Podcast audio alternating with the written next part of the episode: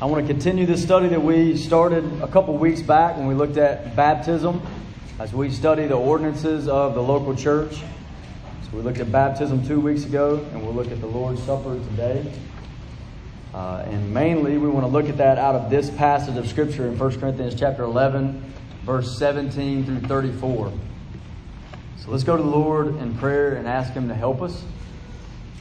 And, um, and then we'll read this passage together. So please pray with me.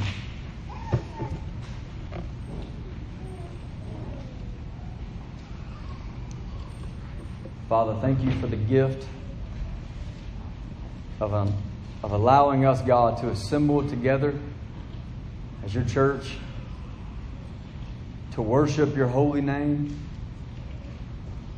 to open your word, God, and have a chance that you might speak to us this morning through your word. Thank you, God, for this gift that you've given. And God, I pray that you would please help us.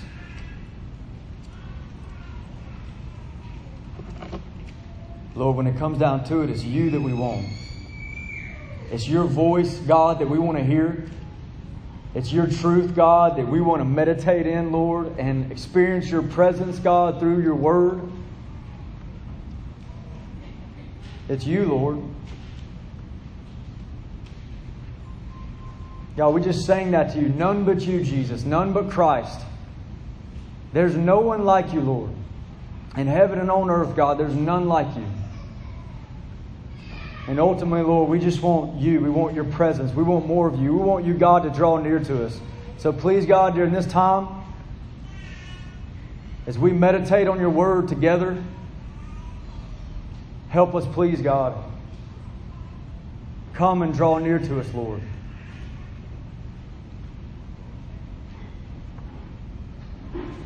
God, I thank you in advance for your help. In Jesus' name, amen. All right, 1 Corinthians chapter 11. We're going to read verse 17 through 34 together. So get your eyes right there on verse 17. But in the following instructions, I do not commend you, because when you come together, it is not, the, it's not for the better, but for the worse. For in the first place, when you come together as a church, I hear that there are divisions among you, and I believe it in part. For there must be factions among you in order that those who are genuine among you may be recognized.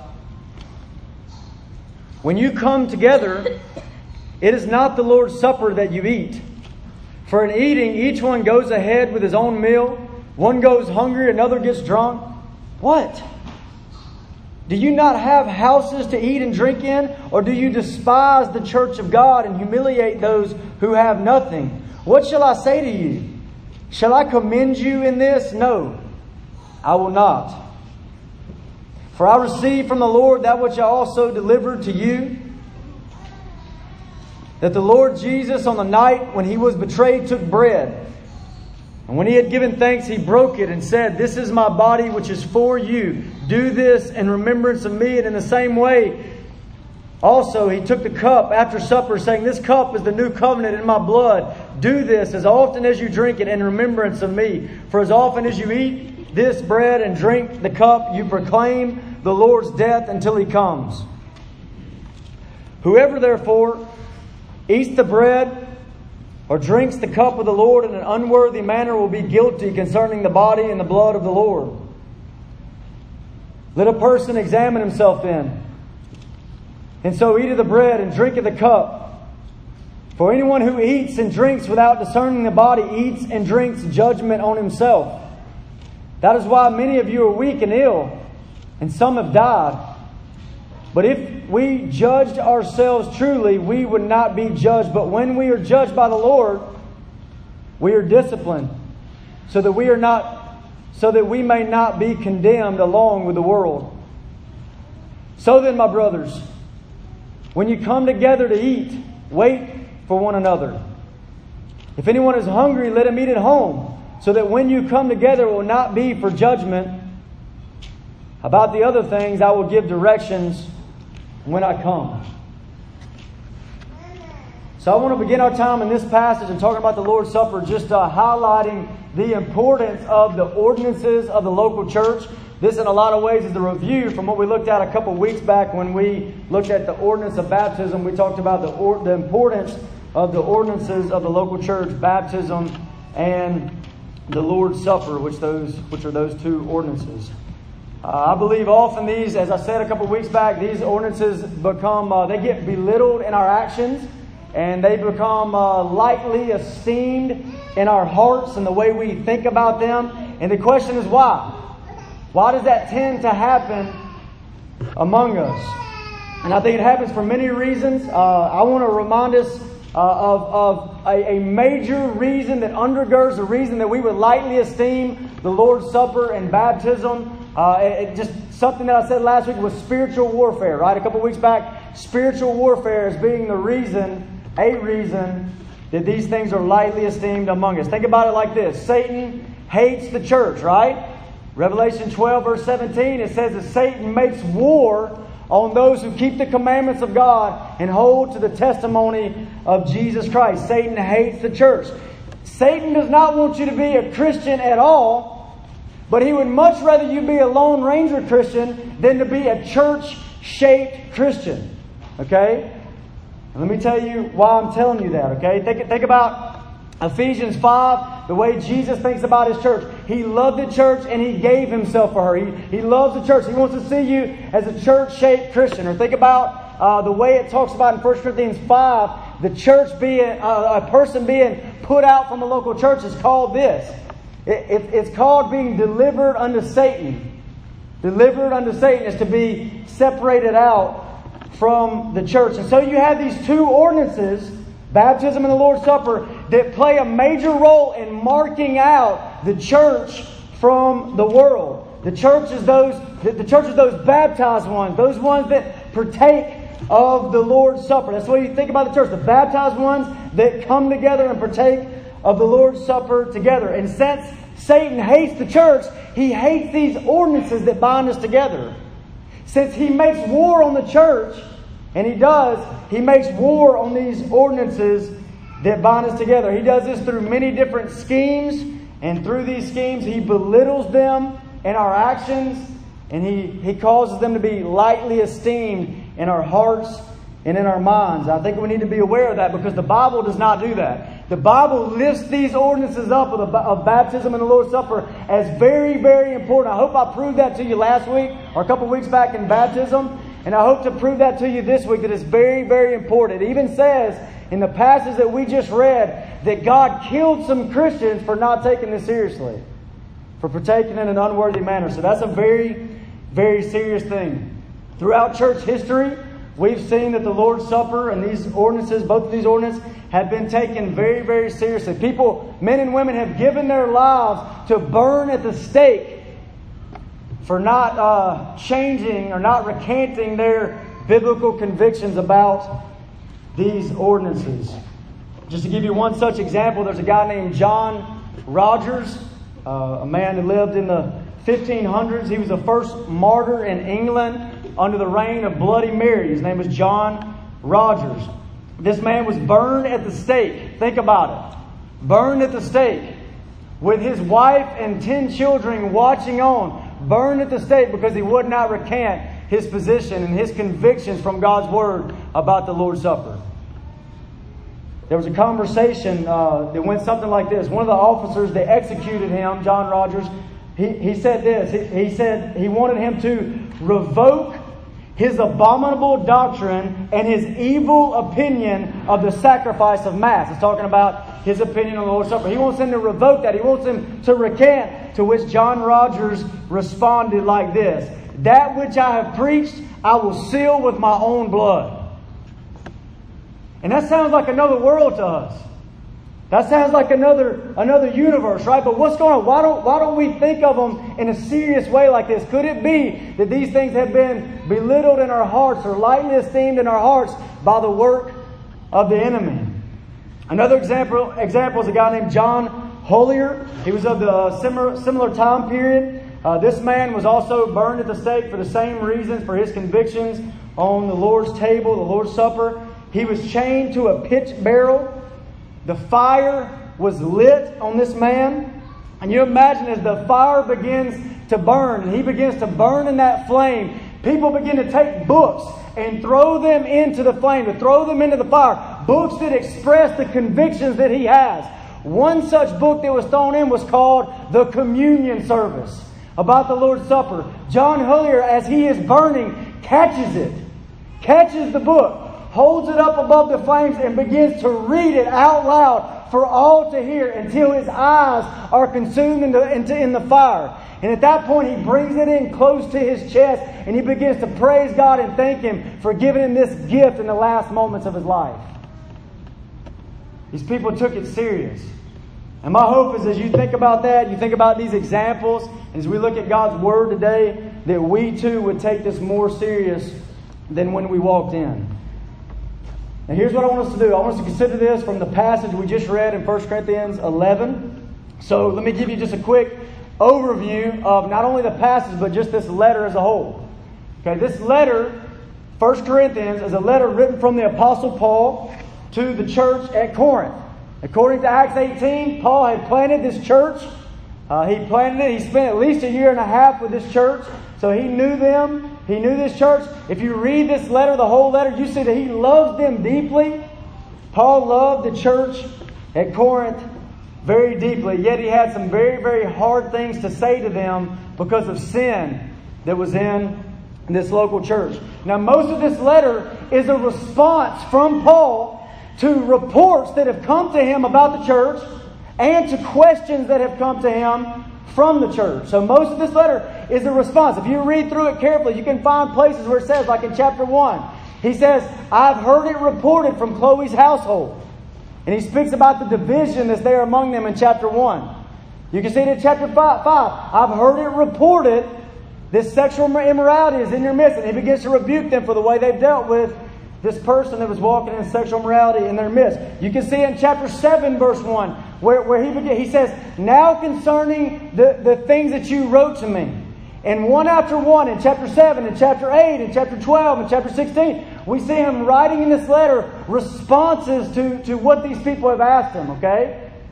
And you see the same thing in chapter 11. So the passage we just read, if you look at verse 18, it says, For in the first place, when you come together as a church, I hear. So this is the response. He's responding to something he is that has been reported to him, something that he is he's had brought to his attention. I hear that there are divisions among you, and I believe it in part, and it and it goes on. So, this section of Scripture we're reading is a response to the reports that have come to him, to him about this local church. So, let's, let's just take this section, verse 17 through 34 of chapter 11, and let's just, before we dig into the details, let's just get, let's zoom out, get a big picture of the overview of this passage of Scripture. He is confronting them in their sin. And he's specifically confronting them in sin that has led them to misuse the Lord's Supper. There's four sections that can be found here, and that's lined out on your study guide. There's four sections that can be lined out here. Number one is the first paragraph, verse 17 through 22. And there we see the corporate, the corporate rebuke. He is rebuking them corporately as a church. You see this phrase, we'll look at them in a minute, but you see it over and over again. When you come together as a church, when you come together as a church, he is rebuking them corporately as a church. It's a good thing to think like that, to think corporate thoughts, because we are Christians that God calls to be church shaped.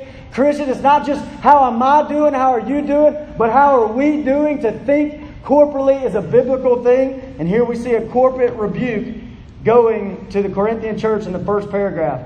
Number two, the second paragraph, verse 23 through 26, we see plain instructions, like a foundation being laid. Plain instructions are given concerning the origin and the meaning of the Lord's Supper. Third paragraph, number three, verses 27 through 32, we see a call for an individual response to this corporate problem. Here's what I mean by an individual response. Verse 27. This is the individual response. I've already rebuked the sin. Now, here's what I'm calling you to do it's an individual call to respond. Whoever, therefore, eats the bread and drinks the cup of the Lord in an unworthy manner. So, saying, whoever, which individual does that? Verse 28 Let a person examine himself. Again, individual response. Verse 29 For anyone who eats and drinks without discerning the body. So, what I'm getting at is there's this individual response that he calls them to after he has given a corporate to the whole church, a corporate rebuke. I believe there's something to learn from that that corporate problems whether it be weaknesses, uh, sin, etc., are rarely ever dealt with from this top down mindset. Like, we've got this weakness, we've got this sin, so let's create a program to fix it. It never works that way. It's always a call to individuals to have a change of heart, individuals to repent, or individuals to grow. It's an individual response to a corporate problem. You see that example here as Paul calls them not, he doesn't tell the leadership, hey, leadership, fix this problem in the order and the way you do the Lord's Supper. He calls individuals in the church to repent, to turn from sin, and to change their heart. Fourth section here, it's a call for, he zooms back out, it's a call for a corporate response. You see that in verse 33? So then, my brothers, so he zooms back out to a corporate response. My brothers, when you come together to eat, some other coming together corporately. Wait for one another. We're talking about one another. My brothers, when you come together, one another, it's a he calls them into this corporate response. So this is our sections laid out, and we're about to dig into this, and I want us to understand in a deeper way the meaning behind the Lord's Supper and catch some, some warnings that are attached to it as we move into this time. Now, overall, I think overall in this passage of Scripture, here's one thing that I want to just I just want to highlight this on the way in. Is that there's an importance that's, that's given here to the gathering of the local church. There's a great importance given here to the gathering, the meeting, the assembling together of the local church. Let me just highlight these phrases I mentioned a minute ago. In verse 17, do you see it? It says, When you come together. He's writing to the church, whenever you meet together, the meeting of the local church. He repeats it in verse 18. Look at it. When you come together as a church, he's highlighting that gathering. Look down in verse 20. When you come together, when you come together. Verse 33, we just read it. Same thing. When you come together to eat, it's this idea of coming together. This, it, it, places a big importance on the gathering of the local church. You see this other places in this letter, 1 Corinthians chapter 5, verse 4. He says, Whenever you come together in the power of the Lord Jesus, that's the way he thinks about the gathering of the local church. You come together with the power of the Lord Jesus. You see it in chapter 14 as he begins to correct the way that this church meets together because it's important to him. You see in chapter 16, verse 1 and 2, he says, When you come together on the first day of the week, and he tells them to gather these resources together for the advancement of his gospel, for the glory of his name. So you see the importance on this coming together. You see the same thing throughout the rest of the Bible, right?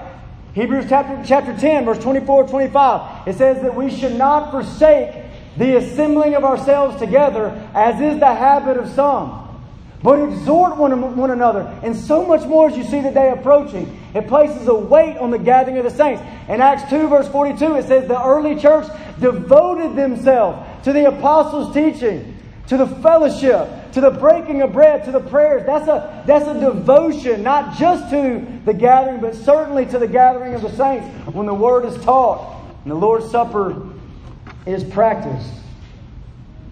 So I want us to see that as a very important thing. I think in this culture, I'm mentioning that because I think in this culture, that's been devalued in some ways. I think it's probably been devalued mainly because of sin in our hearts that makes us uh, want to do a pretended Christianity, a Lone Ranger Christianity, rather than a church shaped Christianity. Um, but I think just to give the benefit of the doubt, I think also we can say that in a lot of ways, this mindset of a, a devaluing of the assembling of the saints it can also be credited to maybe a reaction doctrine, a reaction against what we may have seen in the past of a Sunday only religion. Uh, my religion is just I show up on Sunday, do my religious thing. I know nothing of God throughout the rest of the week. I'll meet Him again on Sunday. And maybe as a kick against that in some ways, we might overreact, over respond to that, and we don't see the importance of the gathering of the saints. And so as we go into that, I want you to see that as an import, the importance of the gathering of the saints, and specifically as they come together to partake of the Lord's Supper. Let's go to uh, this first paragraph. the corporate rebuke and dig in a little bit deeper in verse 17 through 22. So this is a corporate rebuke. Whenever you come together, whenever you come together, whenever you come together as a church, a corporate rebuke here. now, what is the sin that he is rebuking? What's the sin that he's rebuking in this first paragraph, verse 17 through 22? Is it that their liturgy is off? Is that what it is? Is it their, their order of service, their church service, and the order of their service needs to be corrected, especially as they do the Lord's Supper? Is, is that what he is correcting here? And I hope you see that the answer is no. That's not what he's correcting. He is correcting sin. He's rebuking sin, not just order, but sin in this passage, this passage of Scripture. So, what sin is being confronted? And, here's what I want to do. I want to I want to describe the sin to you and then show you the words in this paragraph, the specific words in this paragraph that make me see that this is the sin that he is confronting. So I would summarize it like this it's a divisiveness rooted in pride and selfishness in this church. It's a lovelessness towards the body of Christ, towards the church of Jesus Christ that leads to misuse of the Lord's Supper. So let me say that again. What is the sin he's correcting? a divisiveness among them rooted in pride and selfishness, a lovelessness towards the body of Christ that leads towards a misuse of the Lord's Supper. Some specific words where you see that, if you look at verse 17, glance at verse 17 with me. Excuse me, verse 18. He says, For in the first place, for in the first place, so what you're going to get here is this is the bottom line. He's not going to say, in the first place, you need to get your order right in the way that you meet, get your liturgy in check. He doesn't say that. He's going to say, in the first place, and he's going to identify sin. In the first place, when you come together as a church, I hear that there are divisions. That's the word where I get divisiveness from. I hear that there are divisions, divisions among you. Look down at verse 19. For there must, uh, there must be factions. There's another word of that divisiveness, these factions, these divides from one another. Look down at verse 21. For in eating, each one goes ahead with his own meal. It's this idea of selfishness, of not waiting for one another. In pride and selfishness, he goes ahead with his own meal. One goes hungry, another gets drunk. So some are overfilled and some get nothing. What? Do you not have houses to eat and drink in? Or do you, listen to this, do you despise the church of God? That's a lovelessness towards the church of Jesus Christ. Lovelessness. And humiliate those who have nothing. You humiliate the poor, those who have nothing. What, what shall I say to you? Shall I commend you in this? No, I will not. And so what you see here is divisiveness in this church and these words rooted in pride and selfishness lovelessness towards the body of Christ. And the fruit of these root sins is they really mess up the Lord's Supper.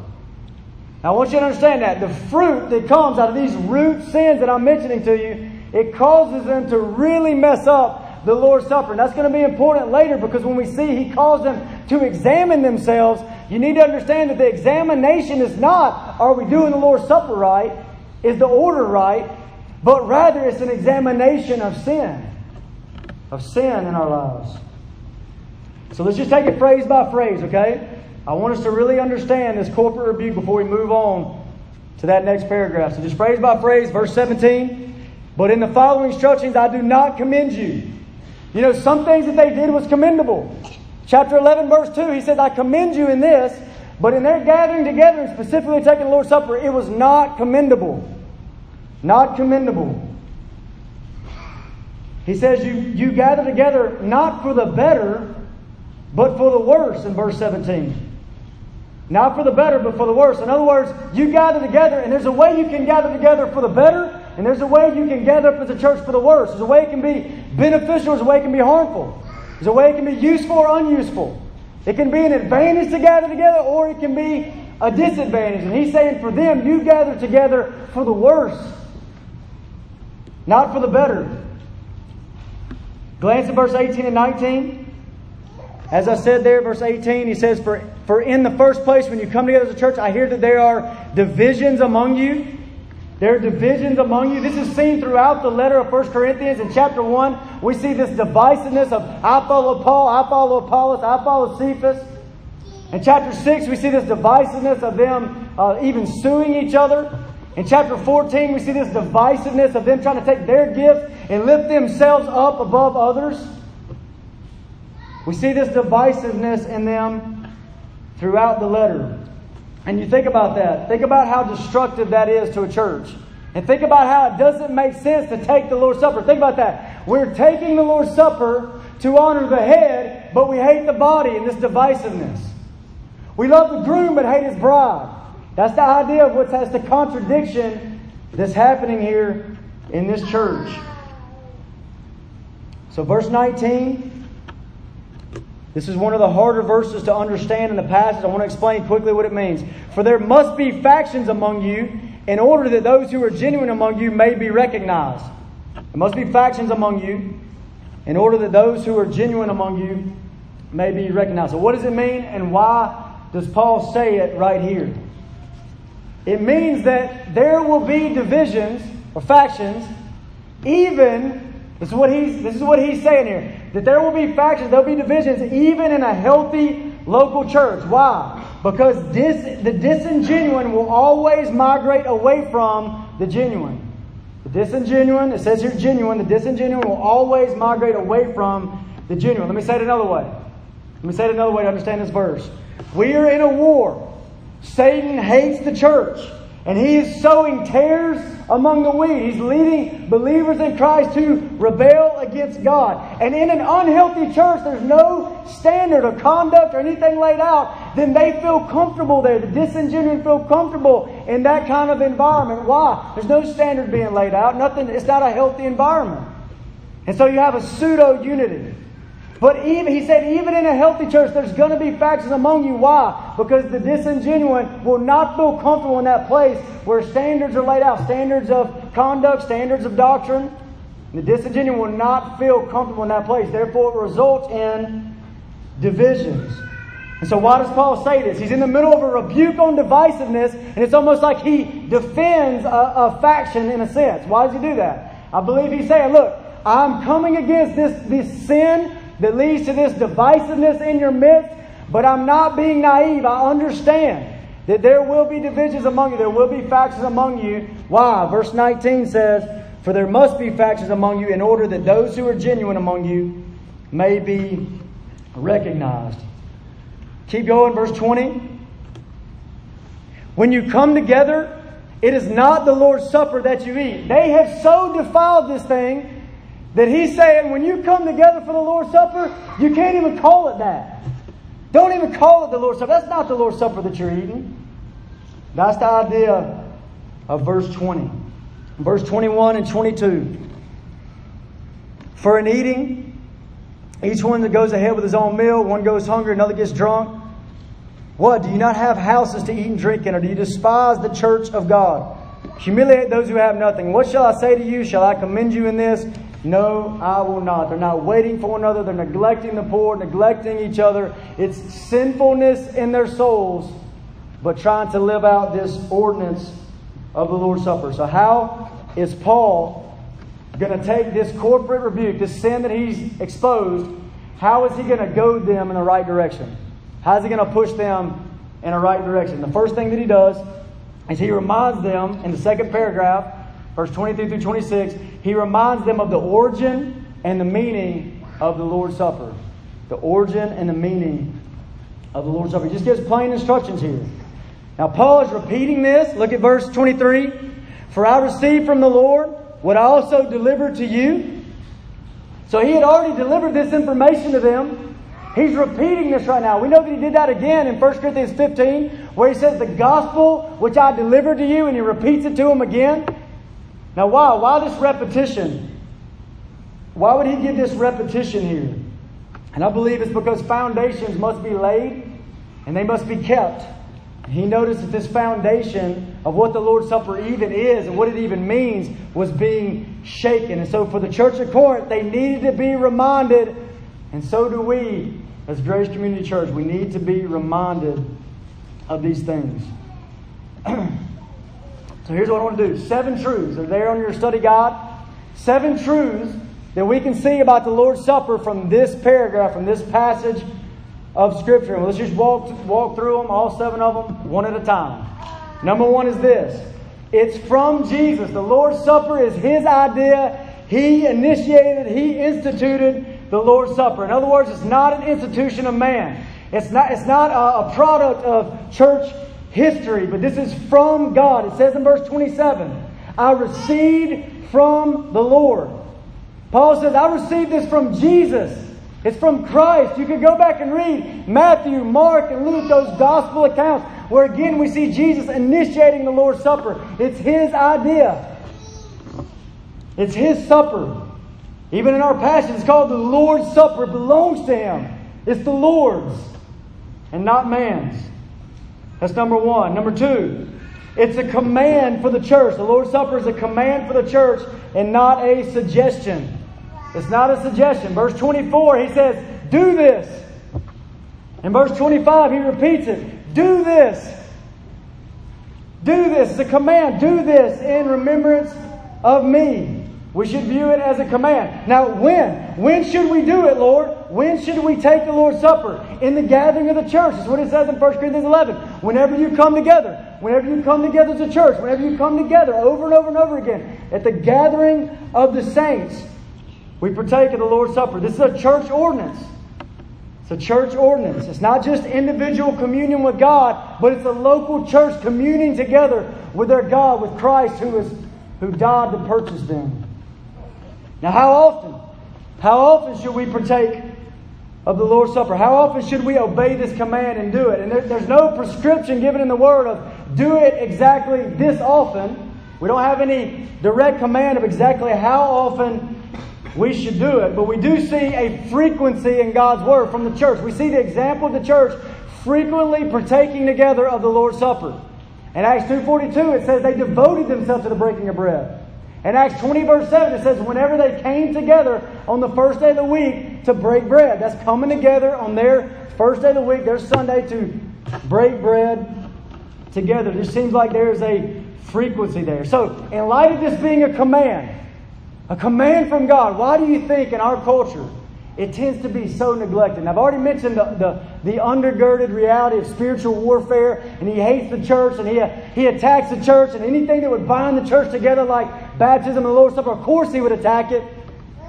But what else? Why would this be so neglected, the Lord's Supper, to where we tend to not even connect the Lord's Supper and the church gathering together? Why is that?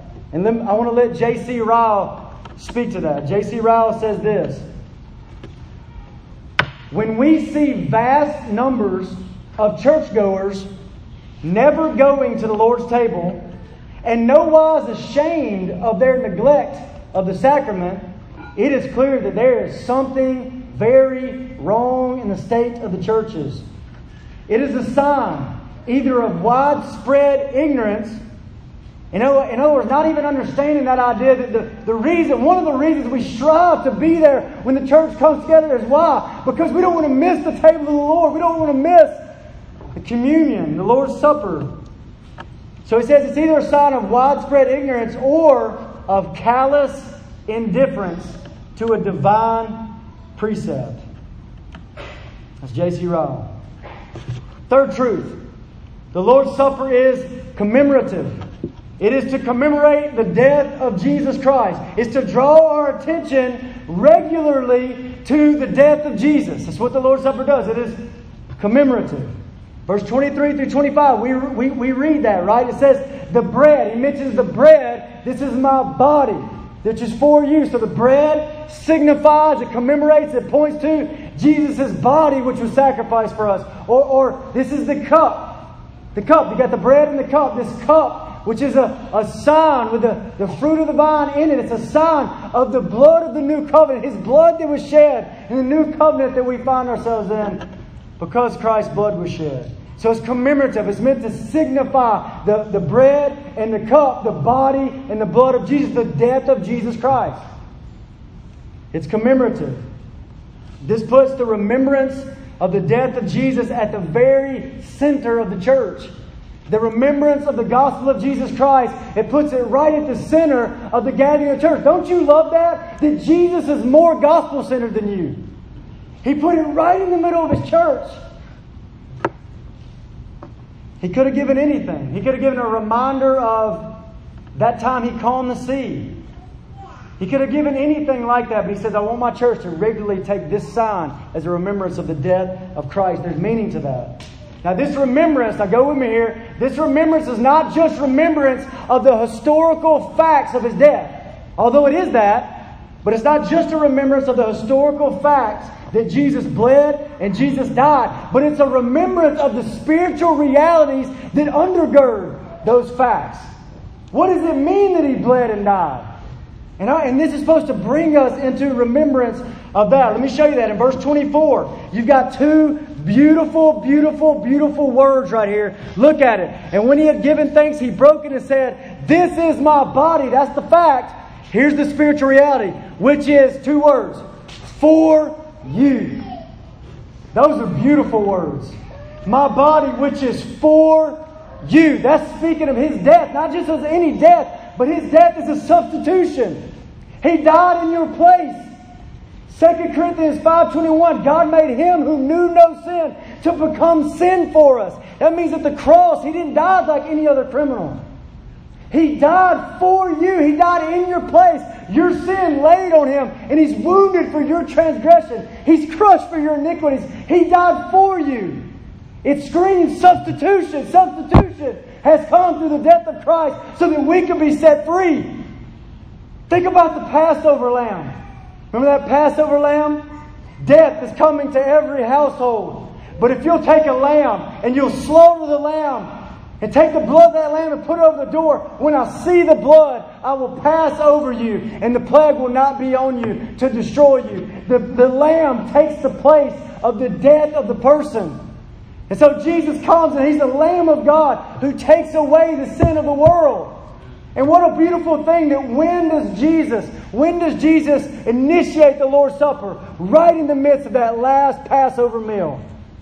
Go read about it in Luke 22. You got this meal that always pointed to one who was coming, a lamb that would be slaughtered for our sins. And right in the midst of that, Jesus institutes another supper, another meal that would point back to the one that's already been slaughtered for you.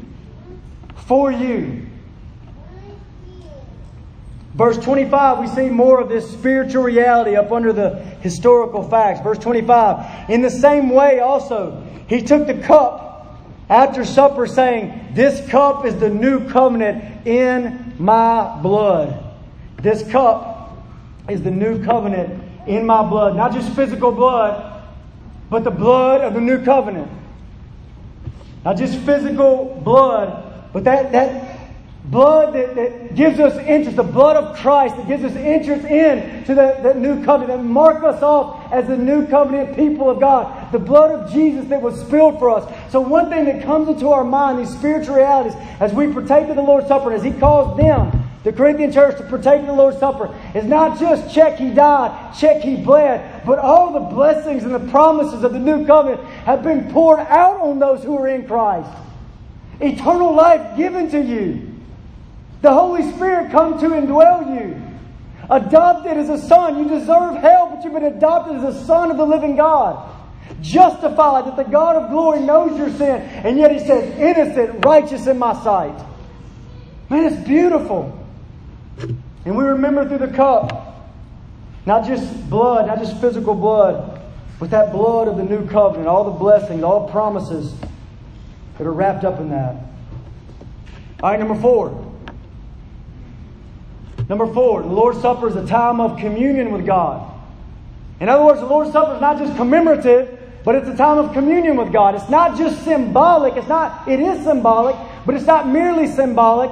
It's also a means of grace in the same sense that I spoke about a means of grace when I taught on baptism. It's a means of grace. Think about a lost person. A lost person in this room can remember facts about Jesus.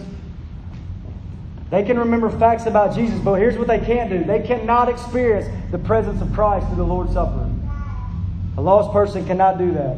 Now, how do I know communion is a means of grace in this sense? Why do I know that? Several reasons. I'll just mention them quickly and you can dig into it on your own. But how do I know it's, a, it's communion with God? It goes past commemoration into communion. How do I know that? One is just in this word remember. You see this word? Do this in remembrance of me. And he says it again do this in remembrance of me. Now, that word in and of itself is not remembrance the way we typically think about remembrance. It's not remembrance as if just, okay, remember that fact. The Lord's Supper wasn't given because he thought we might have some kind of amnesia for getting went to the cross. It's remembrance that produces something. It's remembrance that leads you into faith towards that God, refreshed faith and worship and joy and satisfaction in Him. It's that sort of remembrance. I challenge you one day to look up remembrance in the Psalms. Just look up that word remember in the Psalms. And over and over again, what you see is this picture of not, I will remember the Lord, as in I'll remember it, check it off, I remember that little thing he did, but I'll remember him to lead me into this place of worship. When my soul is cast down, what do I do? I remember the name of my God. I remember my hands are lifted up in praise and worship to him. It's a, it's a way to commune with God. It's remembrance as a means to worship him. So you see his communion with God just in the definition of that word remember. You see it also in this. He says in this paragraph, This take and eat it, this is my body. You are being invited to eat of the body of the Lord. You're being invited to drink his blood. Now that's the same thing that's said over in John chapter 6, right? In John 6, he says, Whoever eats my blood and whoever, excuse me, whoever eats my flesh and whoever drinks my blood. And as that's explained out in John 6, what you see is he doesn't mean a physical, literal, I'm going to eat the flesh of Jesus. It's not that. It is a spiritual partaking of Christ by faith that leads to satisfaction in him. And so every time you come to the table, the Lord's Supper, we come to commune with God. We come to partake of Him spiritually by faith. Not just a bland remembrance. Maybe one other reason that I see it that way 1 Corinthians chapter 10, verse 16 is very important. 1 Corinthians 10, 16 calls the Lord's Supper a participation in the body and the blood of Christ. Or a communion. That's where we get that. We call Lord's Supper communion. That's where we get it from. It's a communion. It's a fellowship. It's, that's what that word means, a participation in the body and the blood of the Lord. So we come to the Lord's table not merely as an empty ritual, but to draw near to Christ, to participate, fellowship, commune with the one who loved us and gave himself for us. Number five, quickly. The Lord's Supper is a proclamation. It's a proclamation. Look at verse 26. For as often as you eat this bread and drink this cup, you proclaim the Lord's death until he comes. You proclaim the Lord's death until he comes. It means it's a proclamation. The Lord's Supper is a visual sermon. It's preaching, it's a, it's a, it's a visual preaching of the gospel in the Lord's Supper. We are spoken to in the Lord's Supper, but we also are those who speak through the Lord's Supper. We're spoke, God speaks to us and says, remember, and He draws near to us through the Lord's Supper. But we also speak it back to God that we belong to you. That, you, that it is finished. You've laid down your life for us. So we proclaim it together, a corporate proclamation from the church of Jesus Christ. Number six, the Lord's Supper points us to the future. It says right there in chapter 11, verse 26, it says again, it says, until he comes. Until he comes. Until he comes. You see the same thing in Luke 22, where it says, He said, I will not drink of this fruit of the vine until the kingdom of God comes. And so you got this thing. Uh, do we, does the Lord's Supper cause us to look back? Absolutely it does. We look back to the one who has already died for us. But it also takes our eyes and causes us to gaze, gaze into the future, the one who is coming. And when he comes, we're going to commune with him. We're going to take of this Lord's Supper in a sense, face to face. It's a beautiful thing. And number seven, like baptism, as I mentioned a couple weeks back, the Lord's Supper marks off the church from the world. Marks off the church from the world. That's the church. In a sense, you could say that's who's the church? The church are those baptized folks who partake of the Lord's Supper together. That's what you can see. It's what they do. There's baptized folks who partake of the Lord's Supper together.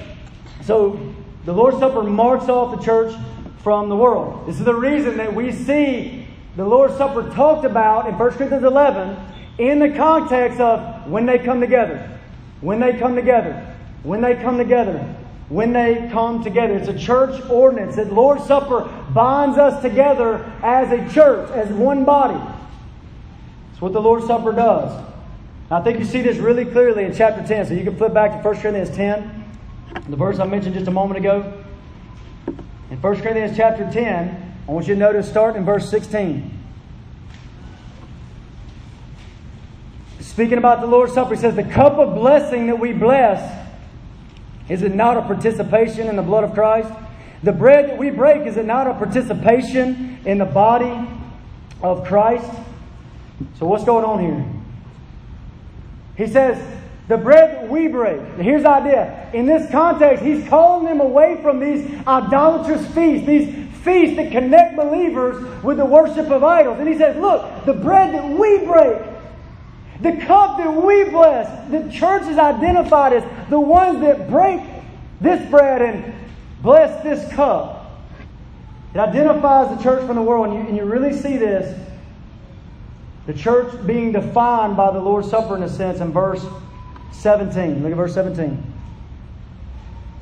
Because there is one bread, think about this, because there's one bread, we who are many are one body, for we all partake of the one bread. So on both ends you got because there's one bread, and on the end of it you've got for we all partake of the one bread. And in the middle you've got we who are many, many Christians are one body.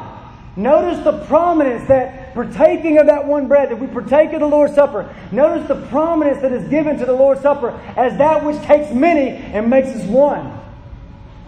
The body of Christ. The baptized ones that partake of the Lord's Supper together. And this is the reason why it doesn't make sense for the Corinthian church to practice the Lord's Supper and yet walk in sin towards the body of Christ. It doesn't make sense to take this ordinance which binds us together and do it in such a way that you disconnect it from the love of the body of Christ altogether. Said it doesn't make sense that you do that. So, so here's what happens.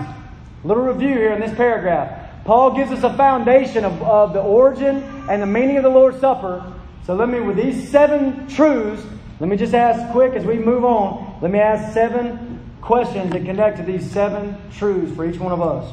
Number one, do you see this as something that Jesus ordained? Do you see the Lord's Supper like that? God gave it, Christ gave it to us. Praise to the living God. He gave it to us as a gift. Number two, do you see the Lord's Supper as a command? I want to obey this command. I want to walk with I want to walk with God just like I would obey any other command He's given. I want to obey this command to partake of the Lord's Supper, to practice the Lord's Supper with the church of Jesus Christ. Number three, do you practice it as commemoration? Are you in the habit of partaking the Lord's Supper with your flooding your mind with the memory and the remembrance of who Christ is and what He has done for us at the cross and the blessings poured out in the new covenant and His blood that was shed? Is it a commemoration for you? Number four, do you practice it as communion with God, communion with Christ? Do you see it as a time not just to remember those things and check them off, but to draw near to God?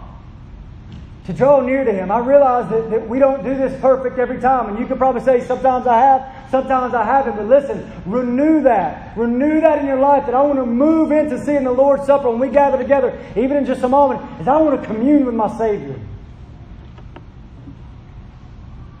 Number five, do you see it as a proclamation? that we as a church, is that the way you view it at Grace Community Church? We come together, take the Lord's Supper, and we proclaim something to God and to this world. That He has done something, that we belong to Him. Number six, do you see it as a way to gaze forward? Do you gaze forward to see Christ and think about that time that you'll get to perform this with Him? And number seven, do you view it as an ordinance that binds us together as a church? Do you view it that way? That kind of importance that this binds us together as a local church.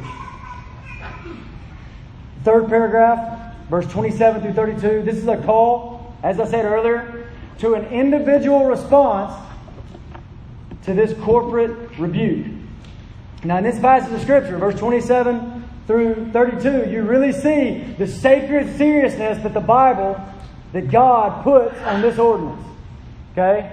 It's hard to get much more serious than the way this paragraph talks about the Lord's Supper. And I hope as we just kind of glance at it and go phrase by phrase, that that same level of sobriety would land on us as well.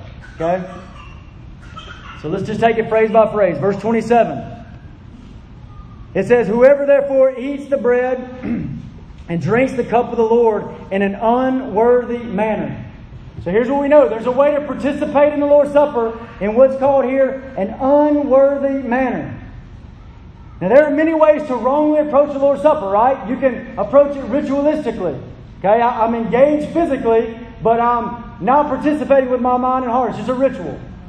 I can do it heretically. I can think, hey, I'm, I'm participating in the Lord's Supper, and by me doing this, I'm earning my way into heaven. That's heretical way to do it, right? You can do it hypocritically. I'm honoring Jesus with this, with this Lord's Supper, but I don't honor him in my heart. But the, the, the unworthy manner that he's speaking about here is the unworthy manner in which the Corinthian church was partaking of the Lord's Supper. It's the sin. It's, it's, it's the going through the motions of the Lord's Supper, but walking in sin, and especially sin towards the body of Christ. That's the idea here. That's the unworthy manner that he's referring to. So, still, verse 27 if you partake in unworthy manner, it says you will be guilty concerning the body and the blood of the Lord. Now, this heightens the severity of the offense. You'll be guilty of the body and the, the body and the blood of the Lord. So it makes you to, to partake in an unworthy, an unworthy manner makes you guilty and of the body and the blood. What does it mean? It's heightening the severity here. It's like if, if somebody saw it as an offense to trample a nation's flag, per se. Why do they see it as an offense to trample the nation's flag? Why? Is it because they're offended that you trampled that piece of cloth? No. They say you trample what it represents. And in a similar way, you're guilty concerning the body and the blood. You trample the Lord's Supper. You trample what it points to. It's heightening the severity of the offense here. Verse 28. Verse 28 says, Let a person examine himself then, and so eat of the bread and drink of the cup. And I really want to help us here. Examine yourself. Examine himself. Now, this is not examine whether or not we are keeping the proper order in the way we do the Lord's Supper. It's not that. It's examining sin. It's examining, am I walking in an unworthy manner as I partake of the Lord's Supper? It's examining your heart, especially thinking towards the church. I want you to think about this verse Matthew 5, verse 23 and 24. It's not a direct parallel. But think about in this same sort of principle. Matthew 5 23, it says, When you bring your gift to the altar, and there, you remember that there's this strife going on between you and a brother. He says, Leave your gift there. Go be reconciled with your brother, and then come back and offer your gift.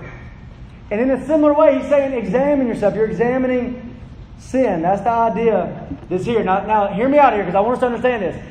This is not a self examination that's meant to keep you away from the table. It's a self examination that's meant to lead you to the table. Look, look at it in verse, in verse 28. Let a person examine himself then, and so eat of the bread and drink of the cup. Do you understand that dis- distinction there? This is this examination is not an examination of like it's not like this. Okay, last week I partook of the Lord's Supper. This week, let me kind of check my week and see if I earn my way into doing it again. This is not that kind of examination. This is an examination that's meant to be a preparation to lead you to the Lord's Supper. Now, surely there's times that people might examine themselves and come to the conclusion they should not partake of the Lord's Supper. Surely that happens. I don't mean that. But at the root of it, it's meant to be for the church that as we move into the Lord's Supper, here's the preparation. This is part of the preparation. We examine our lives, we examine our hearts, we examine our sin, especially towards the body of Christ. And what that means is that makes the Lord's Supper, every time the church does it, it makes the Lord's Supper a purifying agent as we do it rightly. It makes it a purifying agent. You know, Jesus wants to purify his church, right? In Ephesians 5, he says he loved her and he gave himself for her that he might sanctify and cleanse her with the washing of water the word, that he might present her to himself a holy church without spot or blemish or any such thing. He wants to sanctify and purify his church, and one of those agents as, as we examine ourselves leading into the Lord's Supper. We say, God, because surely we identify things, right? You examine yourself. And, and one thing that does, it reminds you of your sin, because if you examine long enough, you're going to find sin, correct? Amen to that, everybody here? We're going to find sin as you examine yourself, and you're reminded why you need the cross, which, which the Lord's Supper represents, but also it causes your heart to move and say, Lord, make my life line up, my life in light of the gospel of Jesus Christ. God, forgive me of that sin. Help me to walk with you in holiness. It's a purifying agent of the local church. Now, hold that thought. I want to come back to that in just a minute. Look at verse 29. Verse 29. For anyone who eats and drinks without discerning the body eats and drinks judgment on himself. Okay? So if you eat and drink, it's another, he's telling you what it is to do it in an unworthy manner. You do it without discerning the body. One version says without honoring the body of Christ. Another Bible version says without recognizing the body. This, this refers back to the sins of the first paragraph of this sin in their heart, especially towards the body of Christ, partaking of the Lord's Supper without discerning the body. You're trying to honor the head without honoring the body. You're honoring the head, but you dishonor the body of Christ. Here in verse 29, it says, He eats and drinks judgment on himself. Now, what's the judgment? What's the judgment? Look at verse 30. Here's the judgment that he's talking about. That is why many of you are weak and ill, and some have died. Wow. You don't get much ser- more serious than that, right? That the judgment of partaking unworthy manner is, is, is this. Some have died. Some among you, Corinthian church, you've been killed by me because of this. It, it, it's, it's a discipline from God. It's very serious. Now, is this a judgment of sending us to hell? No. Keep reading. Look at verse 31 and 32. But if we judge ourselves truly, we would not be judged. But when we are judged by the Lord, because we've partaken the manner, we are disciplined, it's discipline, so that we may not be condemned along with the world. To the very large sense in which this is merciful from God. God has a heart to purify His church. And in mercy, sometimes He does it through discipline. It's a discipline for the people of God. So let me bring us back to this verse 31. Look at verse 31 before we move on. But if we judge ourselves truly, we would not be judged. I think that's amazing. Let me tell you why. If we judge ourselves, he said, if we examine ourselves, as it said in the first verse of this paragraph, we examine ourselves, if we if we partake the Lord's Supper and discerning the Lord's body, if we examine ourselves, if we judge ourselves, then the Lord's Supper will work as a purifying agent in our life, week after week after week. But God says, but if we don't, He says, if we judge ourselves rightly, we will not be judged. But if we don't, we will be judged. In other words, we don't purify ourselves, God will purify us through His harsh sometimes and yet merciful discipline. So I think this paragraph gives us how each individual should respond uh, to Paul's rebuke, his corporate rebuke. and what I want to do now is these last couple verses, last two verses. Let's just let's do what the text does. Let's zoom back out and go back to this call for a corporate response, okay? So we're thinking about us, not you as an individual as you prepare to go into the Lord's table, but us as a church. Look at verse 33 and 34. So then, my brothers, so that's the corporate, my brothers, when you come together to eat, wait for one another. If anyone is hungry, let him eat at home, so that when you come together, it will not be for judgment. About the other things, I will give direction when I come. Okay? So Paul's he's addressed the individual heart issues. Now he tells the church, look, when you come together to eat, when you come together for communion, wait for each other. In other words, don't do what I rebuked you about in the first paragraph. Don't do that. This divisiveness and selfishness and pride and lovelessness the body. Don't do that. Let's wait for one another. It's the corporate action here. Verse 34 If anyone's hungry, let him eat at home. That's the second time he said that in this whole passage of Scripture. Don't you have houses to eat and drink in? In other words, don't treat the Lord's Supper like this common meal that's meant for getting your belly full. It's not like that. This is a special, set aside thing to commemorate Christ, to commune with Christ. So that's the way that we go at it. Also in verse 34, so, so that when you come together, it will not be for judgment. So the church at Corinth was to take this rebuke, you know, this, these instructions about their hearts and about the Lord's Supper and to take them very, very seriously. And so should we. So this is what I want to do. The obvious application today is that we're going to take the Lord's Supper together. I want to mention this real quick. I'm explaining to you the Lord's Supper in the context of a church that's being rebuked for doing it the wrong way. And here's what I don't want that to produce in us as we go to the Lord's table right now. This fearful, oh no, I got to examine myself. This, that's not the main point.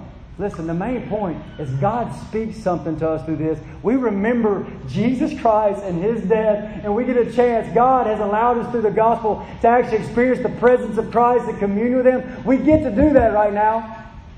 And so as we get ready to partake of the Lord's table, I just want to encourage you, before I you know, explain those details, I want, to, I want to just encourage you with a few things. Listen, this is going to be an integral part of our lives together God willing, for many, many years.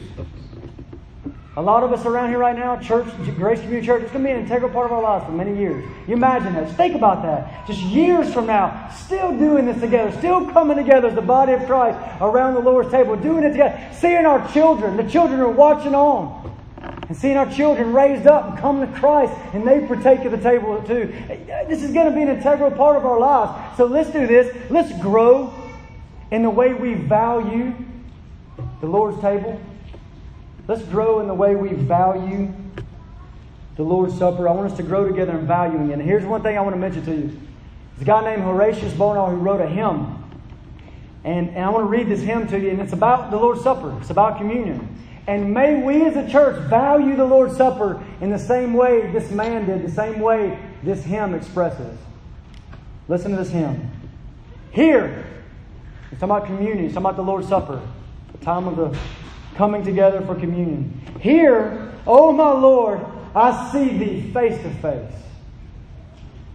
Here would I touch and handle things unseen. Here grasp with a firmer hand the eternal grace, and all my weariness upon thee lean. Here, the Lord's table. Here would I feed upon the bread of God. Here drink with thee the royal wine of heaven. Here would I lay aside each earthly load. Here taste afresh the calm of sin forgiven. Listen to that phrase. Taste afresh the calm of sin forgiven. Taste it afresh as we go to the Lord's table, the calm of sin forgiven. This is the hour of banquet and song what describes the Lord's Supper. This is the heavenly table spread for me.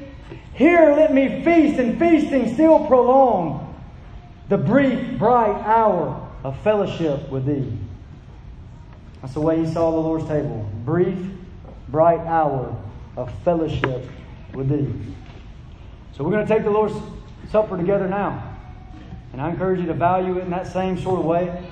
Um, if you're here today, I don't know every face. If you're here today and you are not born again, you're not you haven't been converted to Christ truly. If that's you, I hope you understand from what you just heard in 1 Corinthians 11 that it would be out of place for you to partake of the Lord's Supper if you're not actually a part of the Church of Jesus Christ. You're not, you're not a Christian, not saved. Be out of place for you to participate. I, we say this every week that if you're here and you're lost, you're not in Christ, we're thankful that you're here. We praise God for you being here. But just in light of these words of 1 Corinthians 11, we would encourage you not to partake during this time.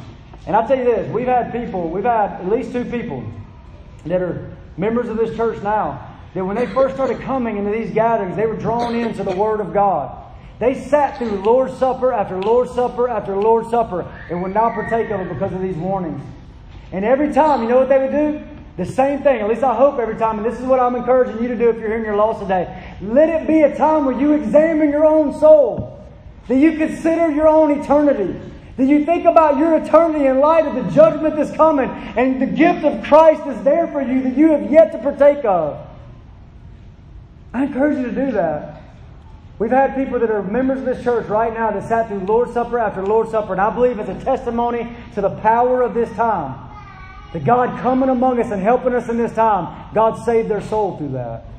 Awakened them to their lostness and brought them to Jesus. Praise to the living God. But for Christians, everybody here who's in Christ, my brothers and sisters, we get to do this together. And let me very quickly just mention five quick reminders to you, very, very quickly. Number one, examine yourself in preparation. Remember the kind of examination you walk into?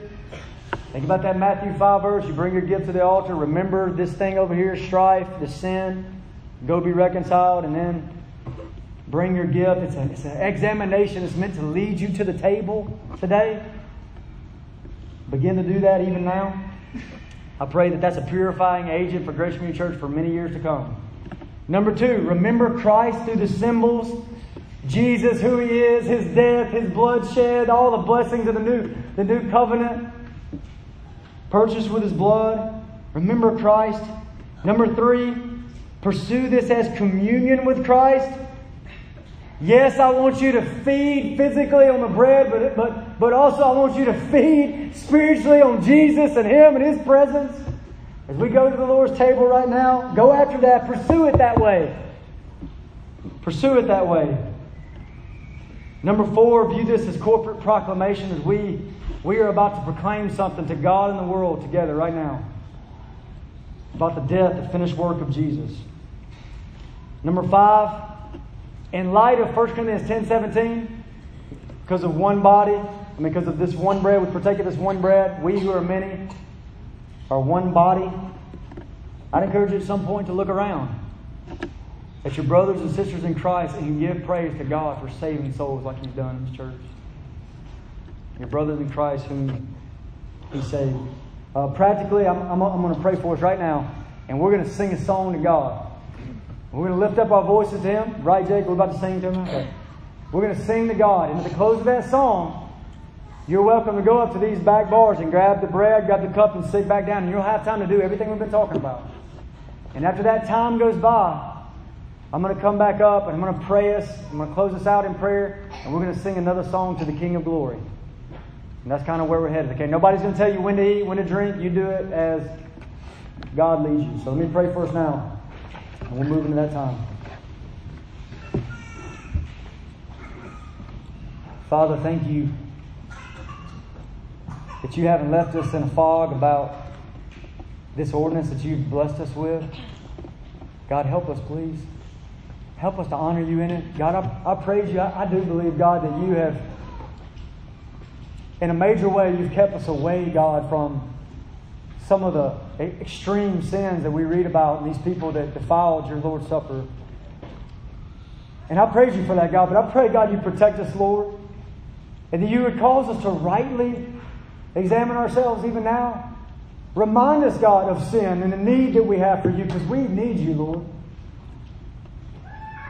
God, let this be a purifying agent in our lives. God, line up, give us lives, our lives, that, that, that, our life would line up in holiness and conduct in light of all that you've done for us, Lord. God, use these signs that you've given us, Lord, to remember what you've done right now. And Lord Jesus, give us communion with you. Your presence is so precious to us, so important to us, God, that we might experience your presence, God. A refresh, give us refreshed faith even now. Give us worship in our souls as we sing and partake of the Lord's Supper right now. God, help us. Help us to honor you in this time. God, we, we say this. This is a proclamation to you, God. We belong to you. You have finished the work, and we are those who are your church. We belong to you. And God, we want to proclaim it now through this ordinance that you've blessed us with. Help us, God, please, and pray, praise you, God, in advance for your help. In Jesus' name, amen.